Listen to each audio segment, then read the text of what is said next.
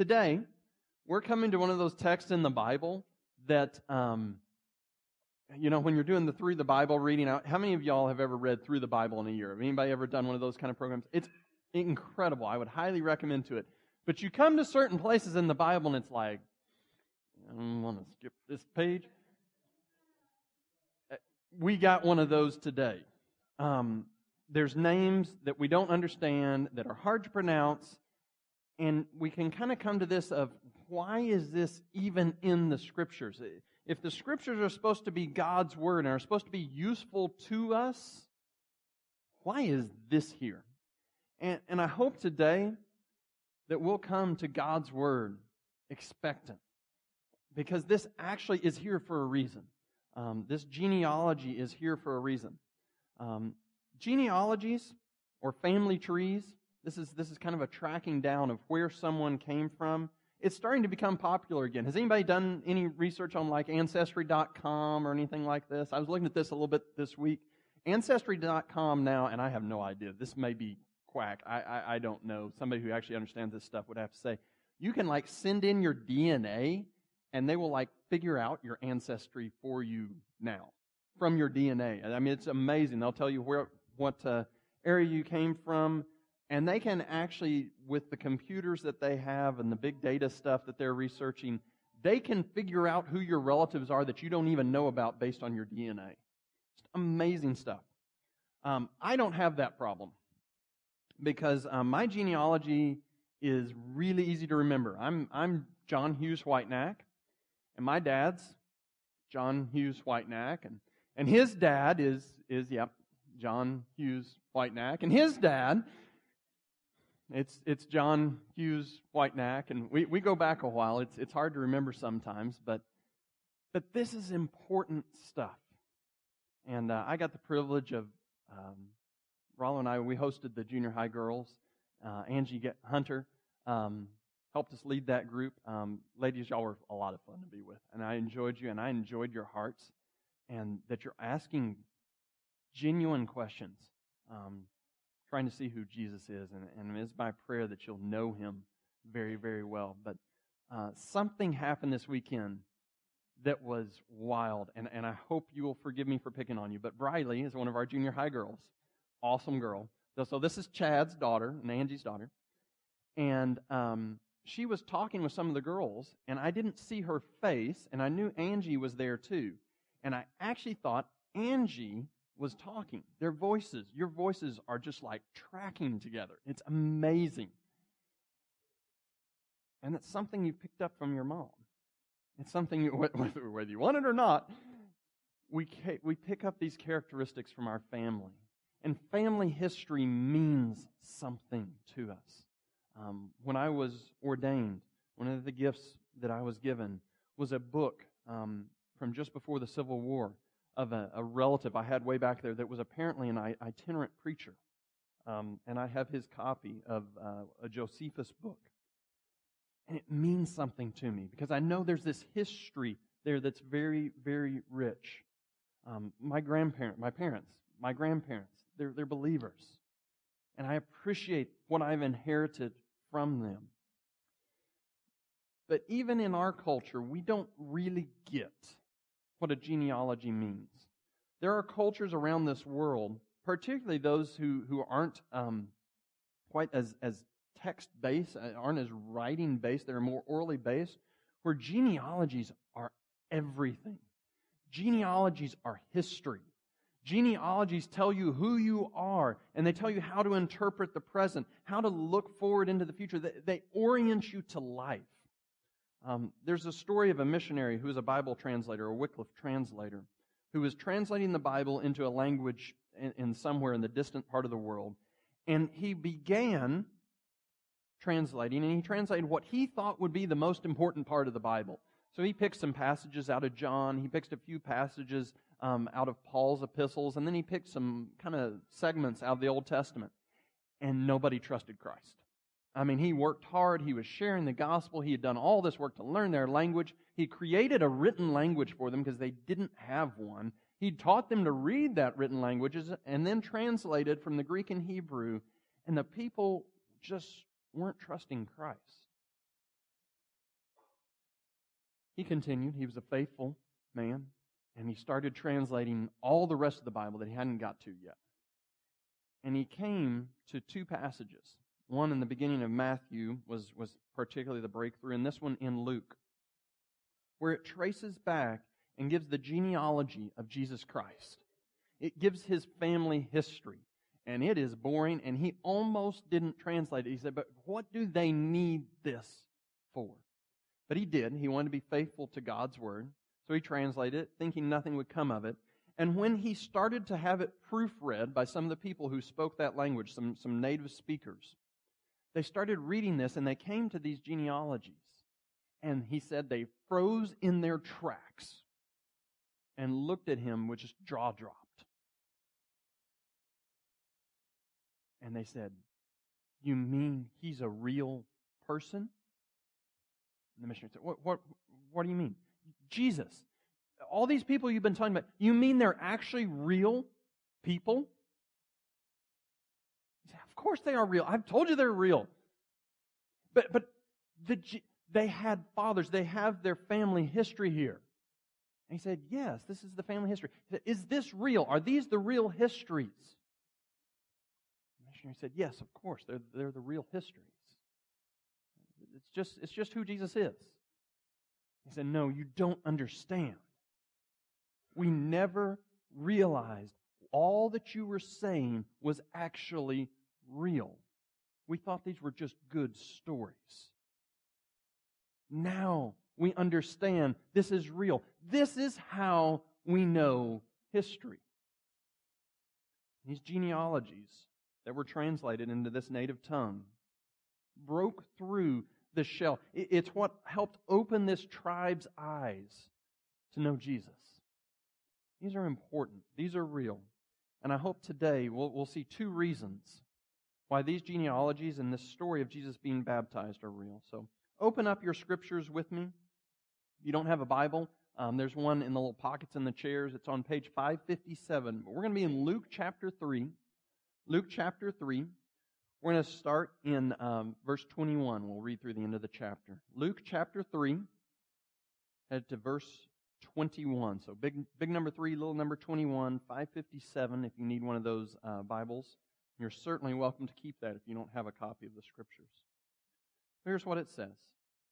Now, when all the people were baptized, and when Jesus also had been baptized and was praying, the heavens were opened and the Holy Spirit descended on him in bodily form like a dove. And a voice came from heaven You are my beloved Son. With you I am well pleased. Jesus, when he began his ministry, was about 30 years of age, being the son, as was supposed, of Joseph, the son of Heli, the son of Matthat, the son of Levi, the son of Melchi, the son of Jannai, the son of Joseph the son of Mattathias, the son of Amos, the son of Nahum, the son of Esli, the son of Naggai, the son of Maath, the son of Mattathias, the son of Simeon, the son of Josech, the son of Joda, the son of Joanan, the son of Rhesa, the son of Zerubbabel, the son of Shealtiel, the son of Neri, the son of Melchi, the son of Addi, the son of Cosam, the son of Elmadam, the son of Ur, the son of Joshua, the son of Eleazar, the son of Jorim, the son of Matthat, the son of Levi, the son of Simeon, the son of Judah, the son of Joseph, the son of Jonam, the son of Eliakim, the son of Melea, the son of Menna, the son of Mattatha, the son of Nathan, the son of David, the son of Jesse, the son of Obed, the son of Boaz, the son of Salah, the son of Nahshon, the son of Amminadab, the son of Admin, the son of Arni, the son of Hezron, the son of Perez, the son of Judah, the son of Jacob, the son of Isaac, the son of Abraham, the son of Terah, the son of Nahor, the son of Serug, the son of Reu, the son of Peleg, the son of Eber, the son of Shelah, the son of Cainan, the son of Arphaxad, the son of Shem, the son of Noah, the son of Lamech, the son of Methuselah, the son of Enoch, the son of Jared, the son of Mahalaleel, the son of Cainan, the son of Enos, the son of Seth, the son of Adam, the son of God. Let's pray together. Lord, you are good and kind to give us your word. Father, as the, the psalmist prayed, open our eyes that we might see wonderful things in your law. Even in this passage that, that might not on first glance seem so wonderful. Lord, teach us and change us. May we know you, Jesus. The power of your resurrection, the fellowship of your suffering, being united to you in your death. Thank you, God. In Jesus' name, amen. So we have two points today. Very, very simple. And I, I stole Joe's outline. Everything's Jesus blank. Um, so, two things. First, Jesus is the Son of God. Jesus is the Son of God. We're going to look at Luke 21 and 23, 21 and 22, and then that last little phrase there that obviously says, the Son of God, there in verse 38. But before we get into too many details about the, the words that are spoken here of Jesus, um, I want to ask a simple question and us talk about for just a second the fact that Jesus was baptized. Why was Jesus baptized? Last week, Joe um, preached on John and the baptism of John. He talked about how baptism was because people were converting, they were coming to God. It talked about, it, it symbolized their purity and repentance and faith. And it showed their new lives as they came up out of this water. But as we're going to talk about today, Jesus needed none of that. Jesus never sinned, so he didn't need to repent. Uh, Jesus never strayed from God. He, he was God the Son, so he didn't need to be converted. Uh, he didn't need a new life. He actually had life. He was the first human ever to be alive spiritually since Adam and Eve. And so, why in the world would Jesus, who didn't need to be baptized, get baptized? As a matter of fact, John the Baptist asked this question. Um, we see this in some of the other Gospels. Jesus comes to him to be baptized, and John says, No, no, no, no you need to baptize me. Um, as a matter of fact, John goes so far to say, I'm not worthy to untie your sandals to get in the water. And Jesus says, No. And this is the passage that Kevin read earlier. No, this is to fulfill all righteousness. Let it be done. And so Jesus is baptized by John the Baptist. So I want us to think about three reasons. I want to give you three reasons before we kind of get into the detail of what does it mean to say Jesus is the Son of God. Three reasons that Jesus was baptized. And then I want to give you a fourth reason that today people are baptized. Um, and this is, this is very timely because next week we're having a baptism service. So if, if the Lord pricks anyone's heart this week, um, talk to a pastor today because we need to move um, if uh, you would be interested in baptized. If God has changed your heart, you've been converted, you've repented, um, and it is time to be baptized. So three reasons Jesus was baptized. First, this was to fulfill all righteousness. Matthew 3:15 says, "Let it be so now, for this is befitting for us to fulfill all righteousness." Um, one of the things I talk to all the kids um, with whom I speak about baptism is I ask them that that word righteousness. That's a big word. Some of the kids, you know, that's a little overwhelming. You you get that many letters stacked together. But what do you hear in that word? What what is the word within that word that you know? Almost every one of them will tell me immediately, right. And that's exactly what is being said here. Jesus said this is the right thing to do. He said this is righteousness. This is something that God calls us to. And Jesus is our substitute for righteousness. When Jesus was here on this earth, he lived the perfect life, fulfilling all of God's demands for us. We can't do it in and of ourselves, but Jesus did it for us, even to the point that he was baptized for us to fulfill all righteousness. In other words, Jesus was as right and perfect as anyone could ever possibly be. So the first reason, fulfill all righteousness. The second reason, Jesus' baptism set an example for us. Um, we want to be like Jesus. He's our Savior. He's our Lord. So we follow His example. So He pictured for us exactly what we're to do in the Christian life. When we become a Christian, we're to be baptized to follow in his example. Um, so he set this example for us. So fulfill all righteousness, example. And then the third thing, and this is primary, and Joe talked a lot about this last week, so I'm not going to go into it. But baptism paints a picture. Something I always ask um, kiddos when we're talking about baptism. I'll pull up a picture of something on my phone. I usually use a tree because it's it's kind of gets fun. I say, "What is this?" And the kids will, "That's a tree." "Oh, you like trees? Oh yeah. Climb this tree." And of course, they look at me and, and comment that I'm the big dork that I am, and say, "No, no, no, that's a picture of a tree. You can't climb a picture." And just in the same exact way, baptism is not the conversion of a heart. It's not the change of a heart. Otherwise, Jesus would not have needed to be baptized. But baptism paints a picture of what is happening. And one of the things that they would not have understood in this time, but comes to be seen later, is that this baptism pictured Jesus' perfect life for us. His death on the cross, his burial in a tomb for three days, and then his resurrection to new, eternal, forever life. It also paints another picture. Romans 6, 3 and 4 says this Do you not know that all of us who have been baptized into Christ Jesus were baptized into his death?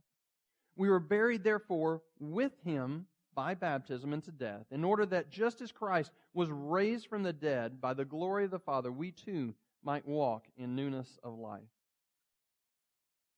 So every time there's a baptism, there's a sermon preached, there's a picture painted, and, and this is something, and I know I'm picking on some of the kids, but y'all have sat with me. What do we talk about? What are we painting the picture with, kids, in baptism? Y'all gotta wake up. Come on, track with me, kids. What are we painting the picture with in baptism? What's the paint? What's the canvas? All right, you guys know. Come on, kids. Y'all are being shy. It's you guys, right? When someone is baptized, they are the picture. They're the picture of Christ's perfect life, his death for sinners, and his resurrection to forever life and reigning. But they're also painting the picture of their own lives, that they were walking in sin and dead.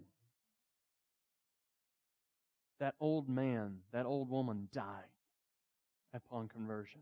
And Christ has worked an amazing miracle in every one of our lives and brought us up to newness of life. And just like I tell those kiddos, we don't hold you under unless you misbehave that morning.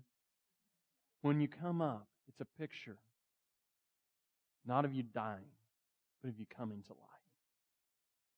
And folks, that's the picture that Jesus painted. He was foreshadowing what would happen to him on that cross.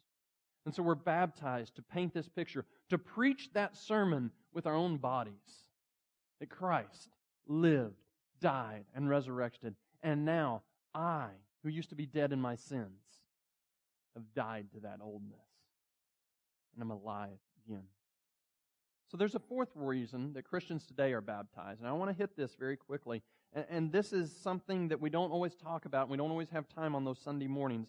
But as we're hitting this passage of baptism, this is not why Christ was baptized, because everything wasn't quite in place and up yet but we are baptized as kind of an initiation, as, as a coming in to a local body of the church. The local church identifies, and we, we, we place our stamp when we see evidence in a person's life that they are a true believer, and then we baptize them. This is why churches, we, we don't baptize a random person in a random place. Um, there are churches out there that have done like youth group baptisms on, on trips and beach camps. And it's not a biblical way of doing baptism. And it's not that baptism has to happen in, you know, some special baptistry or anything like that. I mean, we've done it in a pickup and a horse trough for years. But it's the local congregation is placing their stamp and say, we see God's work in your life. And we want to take you in to our church, our local manifestation of the body of Christ and we baptize this. And it's a witness to the outside, but it's also a testimony to those inside the church. We listen to a person's testimony or the witness of Christ's work in their lives, and then we dunk them in water before the church to say, Yes, we see that this has happened. And whether it's that horse trough or a formal baptistry, that's not the important part. What's important is that a church welcomes a new member into their body at every baptism. So that's a little bit about why Jesus was baptized. But I, but I want us to get back. It's a little rabbit trail, but it's an important rabbit trail. To saying that first, this passage tells us who Jesus is. It tells us that Jesus is the Son of God. Jesus is the Son of God. So in this text, we'll see four times that Jesus is declared the Son of God or is shown to be God. But before we get into them, I want to talk a little bit about what the Bible means by son of. We see that a lot. In the Old Testament, there it talks about the son of the prophets. It talks about um, the son of men. It talks about the son of women. It talks about the sons of the priest. It talks about the sons of this and the sons of that and all these things. That is a big, fancy Old Testament way of saying what group a person's in. Um, it's kind of like a figure of speech. In the same way, if I called someone a son of a gun, it's not thinking that I believe in my head that a pistol gave birth to someone. All right? Uh, it's, it's a figure of speech. A son of a gun means I, I think he's like a gun. He can cause a whole lot of trouble. Um, he, he's a mess. He, he's a problem. When the Bible says someone's a son of the prophets, it doesn't mean his daddy was a preacher. That's not the Bible term for a preacher's kid. All right? When the Bible says son of a prophet, it's saying this person's a prophet. That's the group they're a part of. In that same way that those genealogies breathe life into who we are, and it helps us understand. To say he's a son of something means that's who he is. So, in the claim saying that Jesus is the Son of God, we're actually making a very, very powerful statement, declaring not Jesus' simple relationship to the Father as God the Son, but we're actually claiming, we're making the declaration that Jesus is himself God. So I want to look through this text. Open up your Bibles there again, primarily to verses 20 and 21, or excuse me, 21 and 22. And I want us to see a few ways um, that is shown that Jesus is God the Son, or, or the Son of God. We can simply say that Jesus is God. So the first one. When Jesus is baptized, the heavens open. So look there in verse 21. Now, when the people were baptized, lots of baptisms going on, it's normal kind of day to day happening. And when Jesus had also been baptized and was praying, the heavens were open. While this is not conclusive proof that Jesus is God, I have been to a whole lot of baptisms, and I've never seen heaven split open and looked into what heaven was. This is something very unique and special that's happening at Christ's baptism. the first reason. Jesus was baptized the heavens open. The second thing, God the Holy Spirit comes to him in visible form like a dove. Listen again there, verse 21. And the Holy Spirit descended on him in bodily form like a dove. We think a lot of the Holy Spirit as a dove. I mean, you can see it in stained glass. We see it in all symbols all over the place. Um, United Methodist Church uses that as part of their, their kind of symbol for their denomination, is the Holy Spirit is a dove. But this would have been unusual. And, and people in that day would not have known what to do with it. Because in the Old Testament, the, the picture, the symbol of the Holy Spirit was fire. You got to remember, He is the Holy Spirit. He is the one who purifies. And so when they thought of the Holy Spirit, they would have thought of, of probably a painful process of being purified, of being made holy. They would have thought of fire. That's the picture in the Old Testament. So suddenly the Holy Spirit comes down on Jesus, and it's not fire to purify him because he does not need to be purified. He is pure. He comes as a dove, a picture of peace, a picture of love. And one of the things that has happened for millennia, starting all the way back to Augustine, is the Holy Spirit has been described as the love between God the Father and God the Son. And so suddenly we see this picture this is one of the texts he uses to, to make that description. That the Holy Spirit is coming and pictured right there and descending on Jesus, and the Holy Spirit stays with him, which would have been a radical thought to people in his day. Today, we are baptized in the Holy Spirit upon our conversion. Back then, that was not the case. The Holy Spirit came and went from people. The Holy Spirit comes upon Jesus and stays showing that this was a very, very unique person. So the third reason, or the third evidence we see, we see God the Father speak. All right, so finish with me there in 22. And a voice came from heaven You are my beloved Son. With you I am well pleased. With you I am well pleased. God the Father speaks. He says, You're my Son. So the fourth, and this is all the way at the end there in verse 38, simply says, after son of Adam, it says uh, the Son of God. And this is a, a Mediterranean form of logic. It's, it's a little bit foreign to our Western ears because Adam's daddy wasn't God. God created him. He made him. He didn't give birth to him. He didn't conceive him. Uh, but Dr. Luke makes this argument, and you got to remember, he's a doctor. He's, he's making practical arguments. So he traces Jesus' lineage all the way back to Adam, and he kind of twists this argument. He uses this lineage of Jesus' human history to declare Jesus' divine origin. So who was Adam's father? If you were asked that question, how would you answer it? Well, the only person who made Adam was God. So then logically, God has to be his father. Therefore, Jesus has as his birthright not just son of Joseph, son of, son of, son of, all the way back to Adam, but the title Son of God. Now, this may not seem like a very convincing argument to us after a couple millennia of Western logic, but what he's doing is he's using rhetoric, which was very Mediterranean, to say Jesus is the Son of God. He is God. So we don't just see in this passage, though, that Jesus is God. We actually see God's Trinity or, or his triune nature. Um, this is one of the very few places in Scripture where we see God the Father, God the Son, God the Holy Spirit all acting in different ways at the same time. We see God, the triune God, acting in many times. We see the Holy Spirit, the Father, and the Son listed many times. But this place, we see each person of the Godhead acting in a slightly different role. This concept of God being one essence but three persons is unique and it is also central to Christianity. Um, no Christian could claim this to be simple. And if we tried to use an analogy, it would fall apart. And we can share a video with you that's absolutely hilarious with some of those analogies that fall apart if you ever want to see it. But it's something amazing about who God is. It's something that's beyond human explanation. It's beyond words in some way.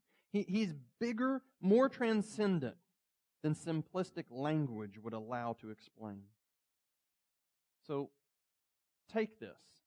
Think about it. And if that's not a satisfying answer to the Trinity, the answer is it's absolutely not. But God is three in ones, three persons, one essence. And part of that is exactly how we know that this is not the creation of man but something beyond us. Because who would come up with that? It doesn't work in our brains. It's bigger, it's harder. So, next, after making our hands spin with Trinity, we're not just going to talk about Jesus being the Son of God, not just Jesus as divine, but the second point of this passage is that Jesus is the Son of Man. And for my own sanity, I'm not going to read all those names again, so y'all just remember with me. Jesus, when he began his ministry, was about 30 years of age. I mean, I was stressed, y'all. Let me just tell you. I've been working all week on getting those names down. Jesus, when he began his ministry, was about 30 years of age, and he was being the son, as was supposed, of Joseph, the son of Heli, and on and on. Talks about Jesus' dad. And it does say, as was supposed. It was not his biological father, because Jesus was conceived miraculously to a virgin. Jesus is not just the Son of God, he's also the Son of Man. The Son of technology, terminology is a way of putting somebody into category. So, right after Jesus is declared to be the Son of God, Dr. Luke make sure we don't get the wrong message. That we think he's not human. He's just this, this divine who kind of looks like a person. In the same way, the Holy Spirit kind of looks like a dove, but wasn't actually a dove. But as we get into this, we see that Luke is declaring Jesus to be completely 100% human. So I do want to answer again. We, we kind of had the little rabbit trail on the first point. We're going to have a little rabbit trail on the second one here. and that's whose genealogy of this? Um, and I want to speak to, to some of you um, who may be skeptics right now. And, and by the way, if you're a skeptic here and you, you don't fully embrace Christ, you're welcome. We're glad you're here. We're honored that you'd put up with our oddities at some point and, come. Thank you for coming. But I want to speak specifically to you for a moment because this is one of the texts that skeptics will often point to and say, there, there seems to be or there is a contradiction in Scripture. This is, is genealogy. It says, the son of Joseph, the son of Heli. If you turn over to the Gospel of Matthew, it does not say that. Um, everybody do that with me, real quick. Ma- Matthew chapter 1, verse 1. I didn't look at this in the Pew Bibles. I'm sorry, I can't give you a page number. But this is right how Joseph or how Matthew starts with Joseph. Um, so look at this very quickly here.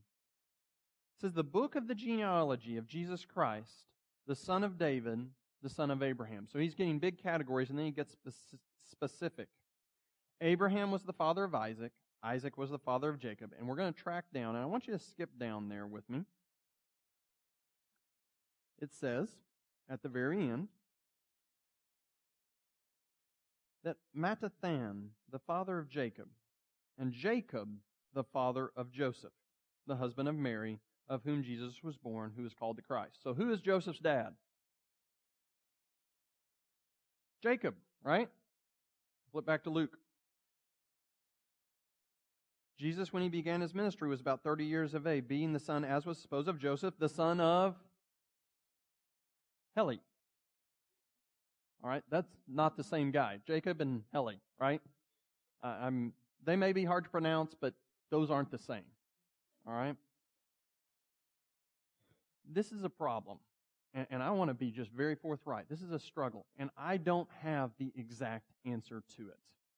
Um, we look back there, and you've got two different guys writing, and they write two different genealogies. And by the way, that's not the only difference. The, I mean, these are completely different genealogies tracking all the way back to David. From David on, they're similar. Um, but tracking back to David, they're different. So there's a couple explanations for this, and I don't want to give you this is definitively how I know for a fact this is what the difference is. But I want to give you two reasonable explanations. Um, one that I think is the right one, one that's that's reasonable, but I, I don't think is as strong. So the first possibility. This genealogy here in Luke is Joseph's biological genealogy. Okay? In other words, this is the guy who actually conceived Joseph and who conceived him and conceived him. It's biological in nature. Um, it's presented here in Luke. And the genealogy in Matthew is actually the line of kings. It's in the same way that if we looked at uh, England and we trace their line of kings, it's not always the firstborn son that is the king. Sometimes it changes. Sometimes somebody dies. Sometimes somebody's a goofball and mm, having him. So, you know, it, it, it shifts around a little bit. What's presented in Matthew, we are pretty confident this is the line of kings. So it's not always biological descendants. It's actually who had the right to rule on the throne of Israel. And Matthew, in his gospel, certainly presents that Jesus had the right to rule. Um, so that is one explanation. This is Joseph's biological genealogy. That one is the right to rule, the, the, the um, birthright that's passed on to rule Israel. That's reasonable. It could work. I, I, don't think that's the case when, when looking at the language and some of those things. The second and much more um, common way of looking at this is that this is Mary's biological genealogy, whereas in Matthew, it's his biological genealogy to start back to the last king of Israel, and then it is the birthright um, of the kings. And here's why I think that and many others. There's a tradition that if a father in law did not have a son to pass his name on to, he would adopt his son in law. So, for instance, Joe Stegall has four girls, all right? There's not a dude to pass on the family name. It would be tradition, if back then, for one of his son in laws, when assuming some of his girls get married, he would adopt that adult and that would become his heir. And so that's what's thought to be um, the case with Joseph here. And one of the things that actually points to that is in the Greek, and it is minor, minor, but I want to tell you why. Again, because if, if you're thinking about these things, I want to give you the evidence. There's actually a grammatical difference when it says Joseph, the son of Heli, than all the other genealogies in that entire list. It actually says Joseph, a son of Heli. In every other one, it says Joseph, the son of Heli in the original Greek. So it, it seems to kind of present that. Um, neither is a perfect explanation, but when we think about that there's a little grammatical difference there, that Dr. Luke interviewed Mary in all likelihood, we get Mary's perspective on a lot of things. It kind of makes sense for Mary's genealogy to be in there. It's a reasonable explanation. I can't tell you this is it, but I think there's two reasonable things to say. You can trust the scriptures in this point. So, back to the ranch. We're talking about Jesus, the Son of Man. So, why were there two genealogies? All right, and I want you to think about this. Luke's argument Jesus is a human, Jesus is the Son of Man. And I want to compare Matthew's genealogy and Luke's genealogy. So, listen to this Jesus represented the human race. So the genealogy that Luke wrote was to show us that Jesus was completely human. He was the second Adam, is a term Paul picks up. Matthew starts with extremely important people Abraham, the father of the faith. Luke starts with Joseph or Mary. And it doesn't even really matter because they were not very significant people. Matthew opens his gospel with the genealogy. It's the first thing he does to say, Jesus is king, you must listen to him. But Luke inserts this genealogy later to help you know that Jesus really was human when you might be questioning that fact. Matthew stops the list and he notes times. He notes significant people with significant Bible pedigrees. Luke just lists a bunch of guys with weird names. Dr. Luke was giving evidence that Jesus was human. This list of names is a direct, traceable history of Jesus' humanity. Jesus was a man. Calling someone the Son of Man, it, it's almost nonsense if we didn't have a reason to believe he wasn't human. Uh, calling somebody a human is kind of easy, right? Uh, I, I, love reading history books. Um, I love reading about the Civil War. I love reading about World War II. But if I pick up a Civil War book and I'm reading history, um, we can pick a, a, random figure. Let's say Lee. Uh, we, we got to see, Chad, Joe, and I got to see Lee's house there on Arlington Cemetery. The author does not start with, oh, by the way, Lee was human.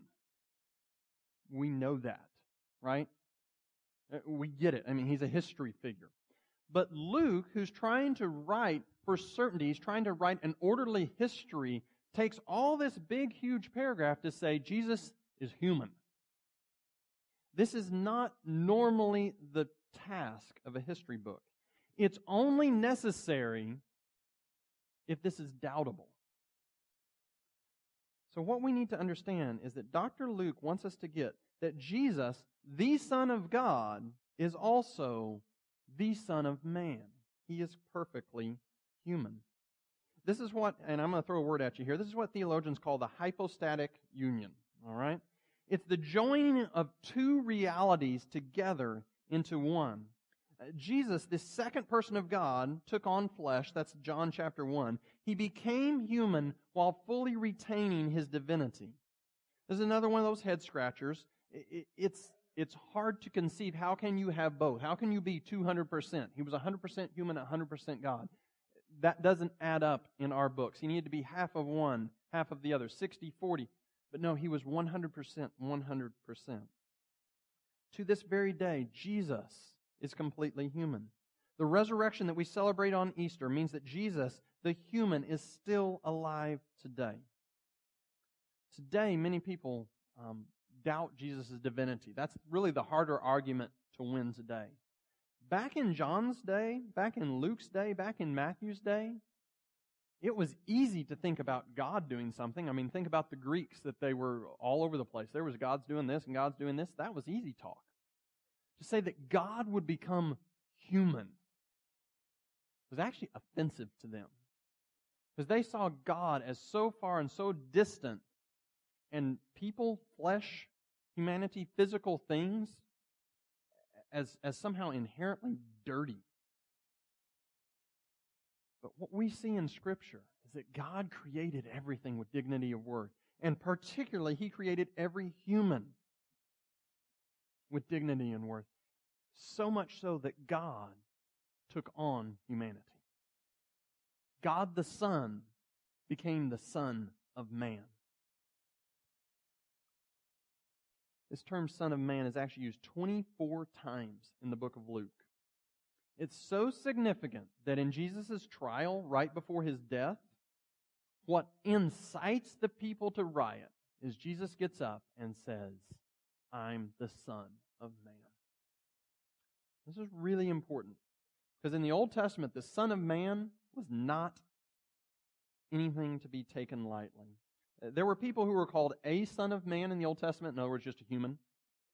But you get to Ezekiel and Daniel and the prophets, and this becomes a very, very important term.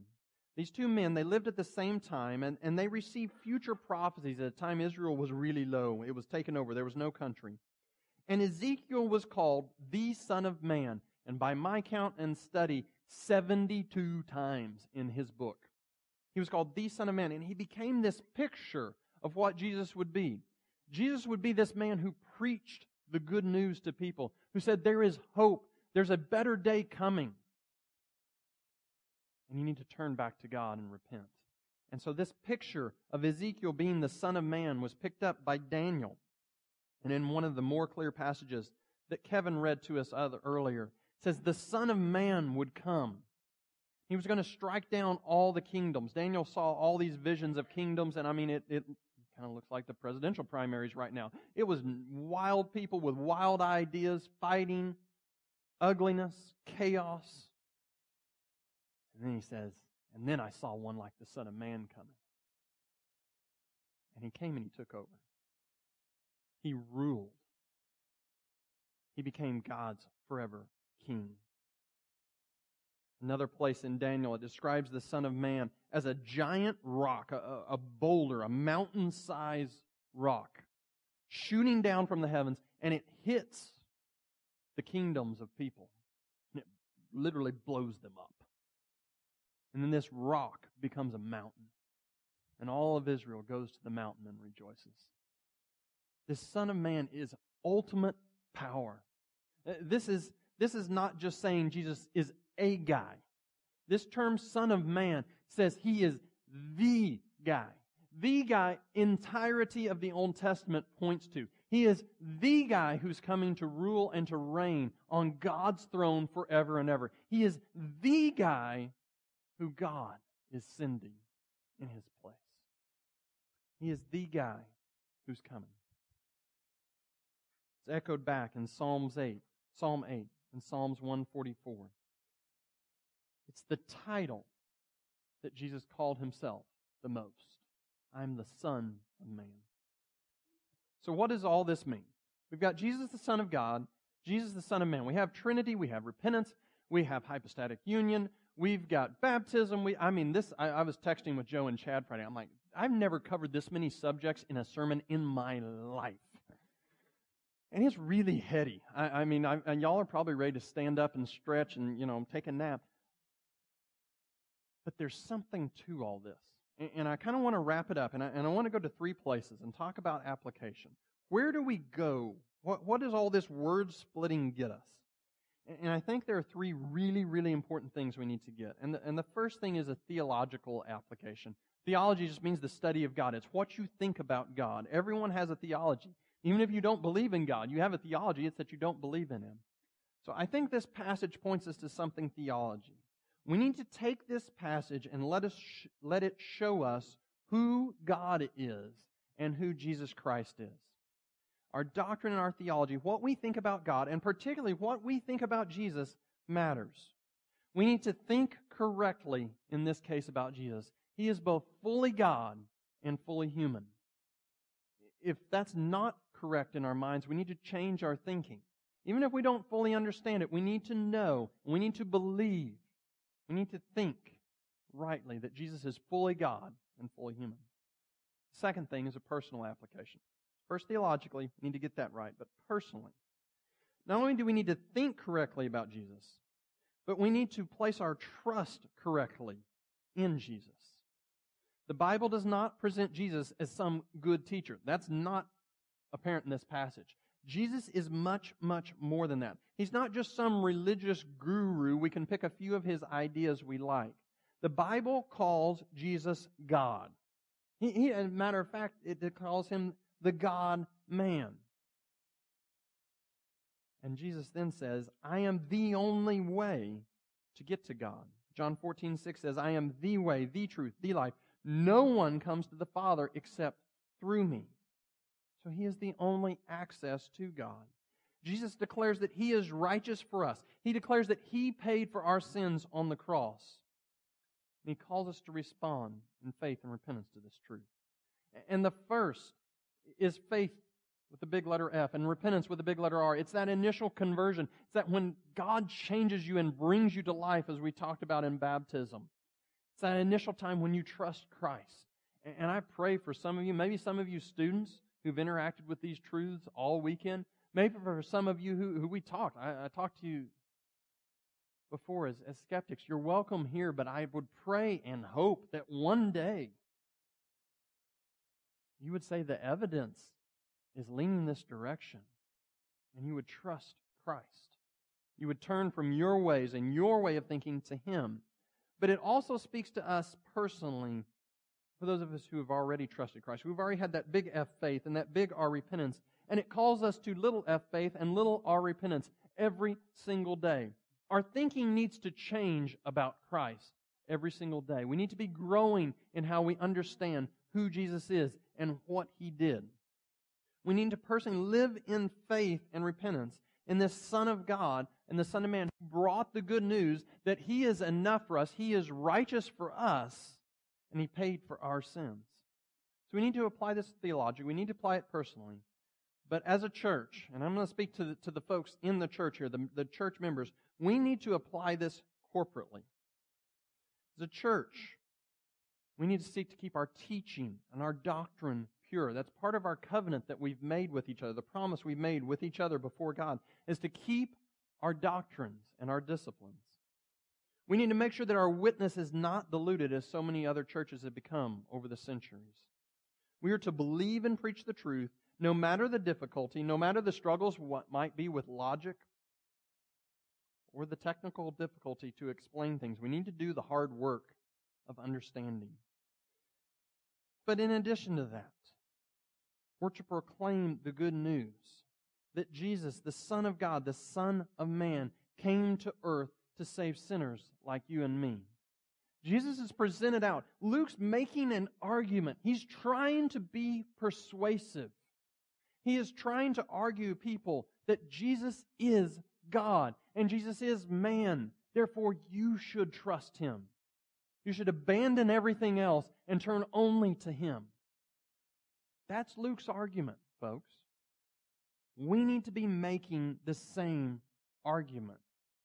The scriptures through Paul call us to be ready all the time, to be willing to give an explanation for the hope that is in us. In other words, what we believe we need to be willing to share. We need to be able to make a reasoned argument for it. We don't just go through catchphrases and, and being quirky and, and the four spiritual laws, which is a great thing, but that's not the gospel. We need to share Jesus with people.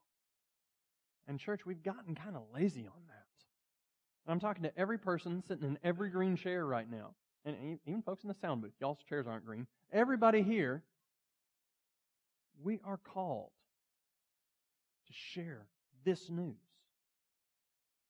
to think through it, to share Jesus. So as we wrap up, I want you to think with me for just a minute. I love, and I mean truly love, probably to, to an inappropriate degree, I love adventure stories.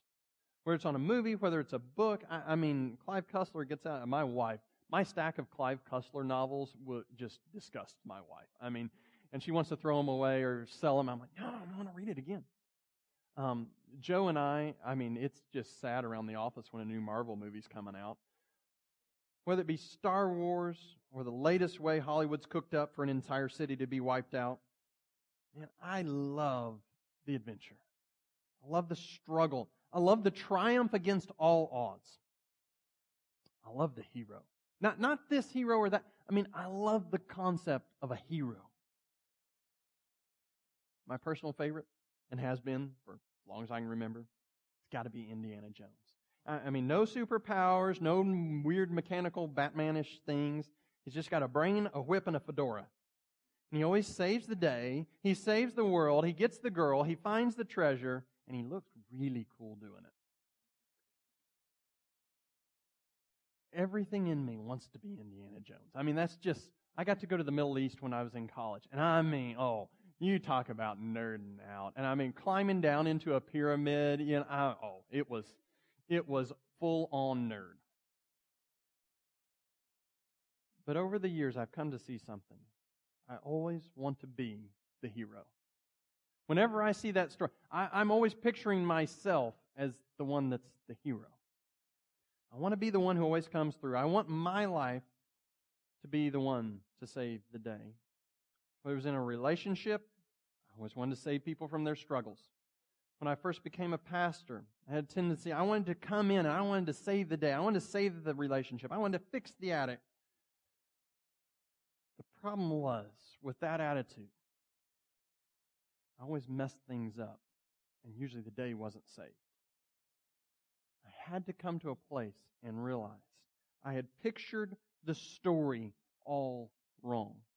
I wanted to be the hero in life. I wanted to be the hero in my story. But I'm not actually Indiana Jones.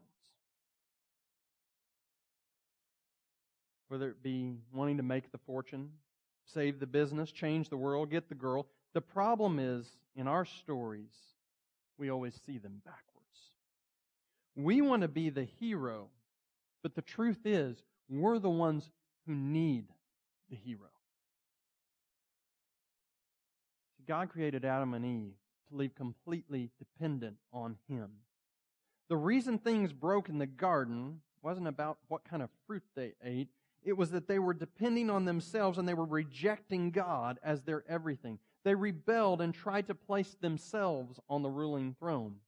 And their children attempt, continued this attempt to raise the throne of God, and sin erupted out of control. God altered all the chaos the flood that restarted human history with a man named Noah. But rather than restart and get it right this time, humans rebelled again and we attempted to overthrow God's rule by advancing society and building the tower and making it all perfect in our way. God comes down, see what these silly humans are doing, and he brought confusion. But rather turn from this confusion to this God who fixes it all. Humanity separated and we continued our fight against God just in little pockets all over the world. So God chose a man named Abraham to create a new people for himself who would live in his place and be under his blessing and rule. But this people forgot the God who saves them and they became slaves to other rulers. God sent a rescuer named Moses to picture their Savior who would come. They turned, but it was only for a split second till they rebelled again, and they demanded a king because God was not king in their eyes. They would not to, they would not wait to see that Jesus is the eternal king. They wanted something now. So David and then Solomon ruled. And things looked better at times, and it was starting to actually look a little bit more like that garden that they had gotten so far away from. But then the greed of man split the kingdom in two. And God's people were allowed to suffer in the hand of a foreign oppressor, trying to make them desperate and see God as their true satisfaction. God sent messengers to them, like Daniel and Ezekiel we mentioned today. They pictured a suffering servant, a ruler on a chariot of fire, a fourth man in the furnace who was condemned to die for their faith, a crown, a fiery torch, an unstoppable meteor, a gentle mother gathering her chicks in. All pictures of what God would do. But then, 400 years before Jesus was born, God went silent. Had he given up on his plan? Had people gone too far to be redeemed? Was there no hope of the hero? But then, an explosion of light out in a shepherd's field as a heavenly army marched upon the earth, not to make war, but to sing a song to a little baby. The new Adam, the Son of Man, the Son of God, had come, and God the Father placed everything on him. The world finally had a hero.